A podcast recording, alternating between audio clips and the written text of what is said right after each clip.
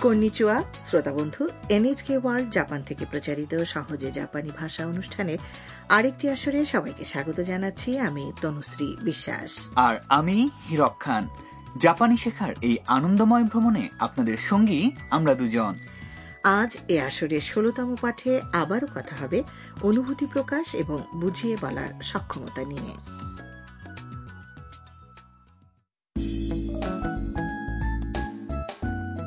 চীনা ফটোগ্রাফার মিয়া নাগানো জেলায় এসেছে ছবি তোলার জন্য। এখানে সে এসেছে বিখ্যাত একটি উষ্ণ প্রস্রবণে, যেখানে বন্য বানরেরা স্নান করতে নামে। মিয়াকে ছবি তুলতে দেখে এক জাপানি দম্পতি তার সঙ্গে আলাপ করতে শুরু করলেন। শ্রোতা বন্ধু, আজ আসরের ষোলতম পাঠে আসুন শুনি, তাদের মধ্যে কি কথা হলো?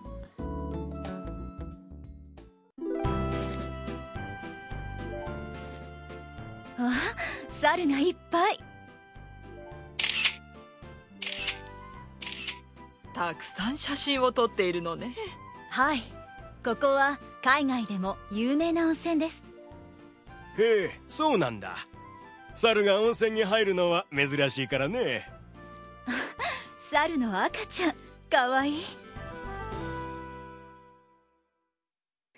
এবার সংলাপের প্রতিটি কথা একে একে বোঝার চেষ্টা করা যাক মিয়া অবাক বিস্ময়ে বলে ওঠে あ猿がいっぱい বাহ এতগুলো বানর তাকে ছবি তুলতে দেখে পর্যটক জাপানি দম্পতির মধ্য থেকে স্ত্রী তাকে বললেন たくさん写真を撮っているのね আপনি তো দেখছি প্রচুর ছবি তুলে চলেছেন জবাবে মিয়া বলল はい হ্যাঁ ここは海外でも有名な温泉です এটা যে সারা বিশ্বে সুপরিচিত এক উষ্ণ প্রস্রবণ তখন স্বামী বললেন へえそうなんだ আ তাই নাকি 猿が温泉に入るのは珍しいからね বানরদের এরকম উষ্ণ প্রস্রবণে নেমে স্নান করার ঘটনা বিরল এবার মিয়া কিছু একটা দেখতে পেয়ে বলে ওঠে 猿の赤ちゃん আরে ওই যে একটা বানরের ছানা かわいい কি সুন্দর দেখতে উষ্ণ প্রস্রবণের বানরদের স্নান করতে নামার দৃশ্য না জানি কত সুন্দর সত্যি তাই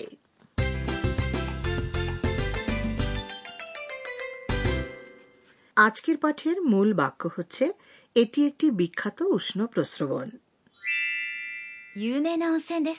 এর গঠনশৈলী মনে রাখলে আপনি কোনো কিছু বর্ণনা করতে এবং সেটি সম্পর্কে নিজের অনুভূতি প্রকাশ করতে পারবেন সহজেই।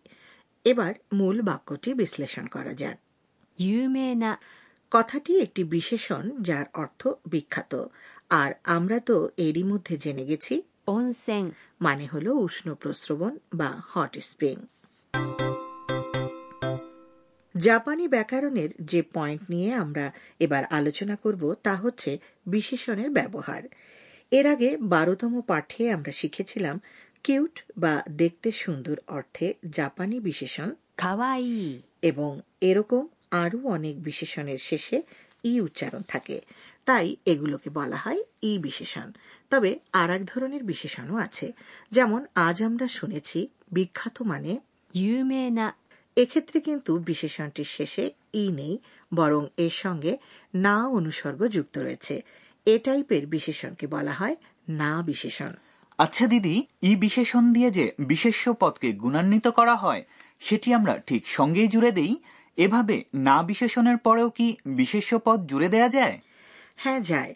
তবে খেয়াল রাখতে হবে যেন বিশেষণের সঙ্গে অবশ্যই না অনুসর্গ যোগ করে তারপর বিশেষ্য যুক্ত করা হয়। যেমন ধরুন আজ আমরা শুনেছি বিখ্যাত উষ্ণ প্রস্রবণ। আবার না বিশেষণকে বিধেয় হিসেবে বাক্যের শেষ ভাগে ব্যবহার করা যায়। সেক্ষেত্রে না অনুসর্গ বাদ দিয়ে স্বাভাবিক নিয়মে দেশ ব্যবহার করা হয়। কাজেই বিশেষ্য পদের সঙ্গে যুক্ত আকারে যেটি ছিল, ইউমেনা, অর্থাৎ বিখ্যাত অমুক জিনিস, সেটি বাক্যের শেষে বিযুক্ত আকারে হয়ে যায় মানে এটা বিখ্যাত। বুঝলেন তো বন্ধুরা? এবার শুনে শুনে বলুন। 有名な温泉です有名な温泉です ঠিকমতোই বলতে পেরেছেন আশা করি এবারে শুনি একটি নমুনা সংলাপ যেখানে অনুভূতি প্রকাশ করা হচ্ছে 元気な猿ですねほんと元気ですね বলা হলো তা একটু গভীরভাবে লক্ষ্য করা যাক। গেঙ্কি না দেশনে কি প্রাণবন্ত বানর তাই না? লক্ষ্য করুন গেঙ্কি না কথাটি একটি না বিশেষণ যার অর্থ প্রাণবন্ত চঞ্চল ইত্যাদি। আর সার। মানে হলো বানর। এই বাক্যটির শেষে আছে পার্টিকেল নে মানে হলো তাই না। আসলে এই পার্টিকেল নে ব্যবহারের মাধ্যমে বক্তা ধরে নেন যে শ্রোতাও তার সঙ্গে একমত হবেন। ほんと元気ですね সত্যিই তাই বানরগুলো বেশ প্রাণবন্ত এখানে 本当 কথাটির অর্থ নিশ্চয়ই বা সত্যি এবং এটি দিয়ে ঐকমত্য প্রকাশ করা হচ্ছে লক্ষ্য করুন 元気な বিশেষণটি এবার বাক্যের শেষে এসেছে বলে না অনুসর্গ বাদ দিয়ে বলা হয়েছে 元気です শ্রোতা বন্ধু শুনে শুনে শব্দ করে বলুন 元気な猿 元気な猿ですね元気ですね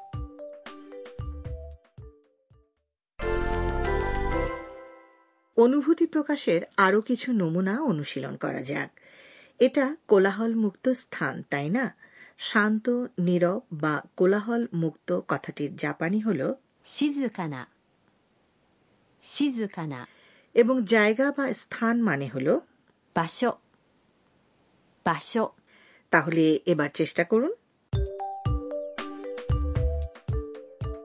静かな場所ですね静かな場所ですね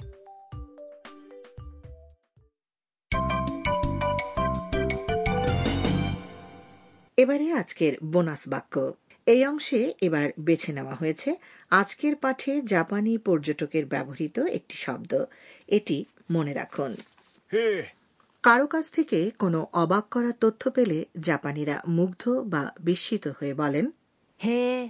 এই শব্দটি যথাযথভাবে ব্যবহারের মাধ্যমে আপনি বক্তার কথার বিষয়ে আগ্রহ দেখাতে পারেন ফলে উভয়ের কথাবার্তা নির্বিঘ্নে এগিয়ে চলবে। বন্ধুরা এবারে আপনাদের পালা শুনে শুনে বলুন। হে। হে। হে। অতএব বন্ধুরা কারো কথা শুনে যদি কৌতূহল প্রকাশ করতে চান তাহলে অবশ্যই এই অভিব্যক্তির মাধ্যমে তা প্রকাশের চেষ্টা করুন এ পর্যায়ে আমরা আরও একবার শুনব আজকের পাঠের কথোপকথন あ猿がいっぱいたくさん写真を撮っているのねはいここは 海外でも有名な温泉です へえそうなんだ猿が温泉に入るのは珍しいからね 猿の赤ちゃんかわいい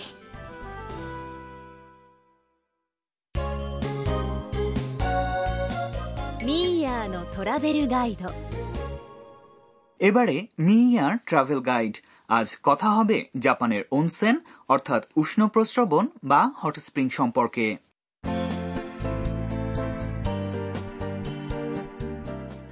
শুনেছি জাপানে বহু সংখ্যক ওনসেন রয়েছে আর এগুলো সম্পর্কে অনেক চমকপ্রদ কথাও শুনেছি। ঠিকই বলেছেন। আবার এক এক স্থানের ওনসেনের পানির বৈশিষ্ট্য বর্ণ গন্ধ আর অনুভূতি এক এক রকম। বলা হয়ে থাকে অধিকাংশ হট স্প্রিংয়েরই নিরাময়ী ভূমিকা রয়েছে। যেমন ধরুন ক্লান্তি আর অবসাদ দূর করতে এর জুড়ি নেই। লোকজনের হট স্প্রিং এ যাওয়ার এটাই কি মূল কারণ? হয়তোবা কারও কারোর জন্য তাই। তবে বেশিরভাগ লোকই অনসেনগুলোতে যান পরিবার, পরিজন অথবা বন্ধু বান্ধব নিয়ে বেড়াতে। জাপানি ধাঁচে সরাইখানায় থাকা, স্থানীয় খাবারের স্বাদ আস্বাদন আর দীর্ঘ সময় ধরে স্নানে মেতে থাকার মধ্য দিয়ে একসঙ্গে সময় কাটানোর এর চেয়ে ভালো উপায় আর কি হতে পারে।